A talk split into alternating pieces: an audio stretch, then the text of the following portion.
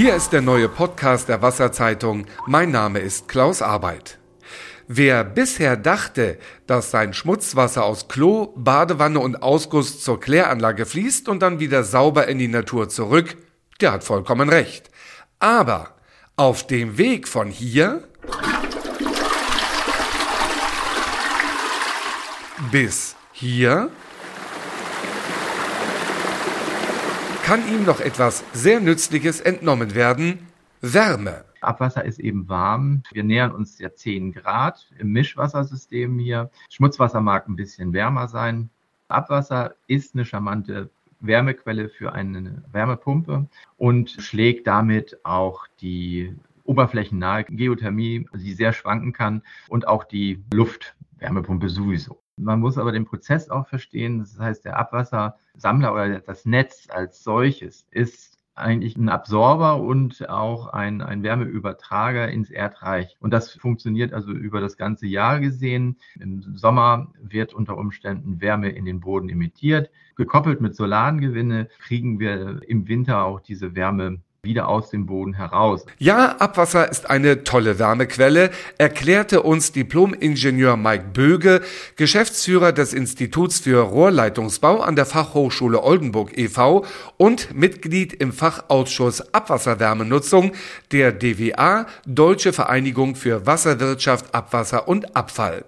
Und als tolle Wärmequelle fließt sie nun hier und da in die kommunale Wärmeplanung ein, zum Beispiel in Frankfurt oder. Aber welches Potenzial hat Wärme aus Abwasser? Also für die deutschen Kommunen insgesamt. Es gibt kursieren sehr uralten Schriften, da wird mal von theoretischem Potenzial von 10 Prozent gesprochen. Das halte ich von dem technischen Hintergrund für sehr hoch gegriffen. Vor allen Dingen, wenn man sich dann auch mal die technisch-wirtschaftliche Seite anguckt, wie interessant ist es denn, das Potenzial zu heben, dann wird das möglicherweise sogar noch kleiner. Also es gibt da so eine Pyramide, wenn man so will, theoretisch Potenzial relativ groß und dann wird es immer spitzer. Und das ist auch der Grund, warum wir so wenige Anlagen haben, so wenige einzelne Anlagen in Deutschland verteilt. Da, wo es Sinn macht, sollte man es unbedingt machen. Da haben wir in Oldenburg Glück gehabt auch. Wir haben einen Standort hier, ein Quartier, wo wir 200 Meter mit Wärmeübertragern ausgestattet haben, ein entsprechendes Quartier dort mit zu speisen. Dieses Quartier wird mit einem kalten Wärmenetz, also Nahwärmenetz sozusagen versorgt, wo dann in den Gebäuden wiederum eine dezentrale Wärmepumpe steht, um die Gebäude einzeln dann damit zu beheizen. Also die Wärmemenge, die Abwasser entzogen werden kann, hat ihre Grenzen. Im großen Ganzen wie im kleinen Speziellen. Denn damit die Biologie auf der Kläranlage funktioniert, wird eine bestimmte Mindesttemperatur benötigt. Insofern, der Fokus der Wärmenutzung liegt auf einzelnen dezentralen Anlagen. Die können auch mal ein bisschen größer ausfallen. Die Wärme kommt wieder zurück. Also Wärme fließt ja immer dahin, wo es kalt ist. Wenn das Abwasser sich abkühlen sollte, dermaßen abkühlen sollte und die Fließwege noch länger sind zur Kläranlage, dann hat das Abwasser auch die Möglichkeit, wieder warm zu werden. Das kann man nicht unendlich treiben, das ist auch ganz klar. Wer muss ja irgendwo dann auch wieder herkommen. Aber ich sage mal, bei diesen wenigen Anlagen ist das also unproblematisch. Diplom-Ingenieur Mike Böge war das, Geschäftsführer des Instituts für Rohrleitungsbau an der Fachhochschule Oldenburg e.V. und Mitglied im Fachausschuss Abwasserwärmenutzung der DWA Deutsche Vereinigung für Wasserwirtschaft, Abwasser und Abfall. Ihm vielen Dank. Wie sich das angesprochene Beispiel in Frankfurt Oder entwickelt, berichtet die neue Ausgabe der Brandenburger Wasserzeitung. Einzelne Ausgaben finden Sie als E-Paper auf www.wasserzeitung.info. Themawechsel. Große Freude, endlich Urlaub. Doch wohin fahren? Faul oder aktiv sein? Berge oder Meer? Ferienhaus oder doch All-Inclusive? Da müssen in Familie einige Fragen in Ruhe besprochen werden. Von all dem, wie Urlaub sein und sich gut anfühlen kann, finden Sie tolle Angebote im Seenland oder Spree im östlichen Brandenburg. Insbesondere Aktivurlauber können sich per Fahrrad oder Kanu richtig austoben.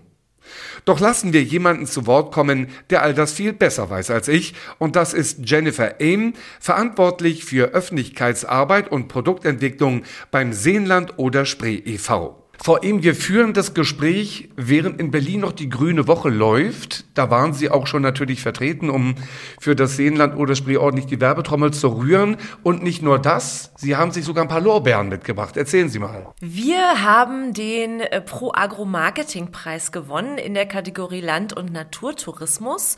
Und zwar für unsere Slow Trips. Zeit für Land und Leute. Das sind so Angebote. Mehr als 30 haben wir mittlerweile schon über uns unsere gesamte Reiseregion verteilt. Das sind so Angebote, wo man einfach das Land oder die Region und die Anbieter dahinter noch mehr kennenlernen soll und einfach entschleunigen. Das sind Angebote von selbst Bierbrauen über Brotbacken, Kräuter sammeln und diese verarbeiten, Waldbaden, Esel, mit Esel wandern gehen oder mit Alpakas äh, wandern gehen oder eine Glasperle herstellen oder eine Orgelpfeife bauen. Mhm. Also die wildesten und tollsten Sachen, um einfach sich Zeit für sich zu nehmen und noch mehr quasi die Region noch besser kennenzulernen und auch alte Handwerkskünste mhm. einfach. Aber der Slow Chip ist gar nicht mal das typische jetzt im Frühjahr, das hoffentlich bald beginnt und im Sommer, sondern es kommen schon eher sehr aktive Leute zu Ihnen, unter anderem die Radfahrer und die kommen besonders gerne her, weil sie wissen vom ADFC,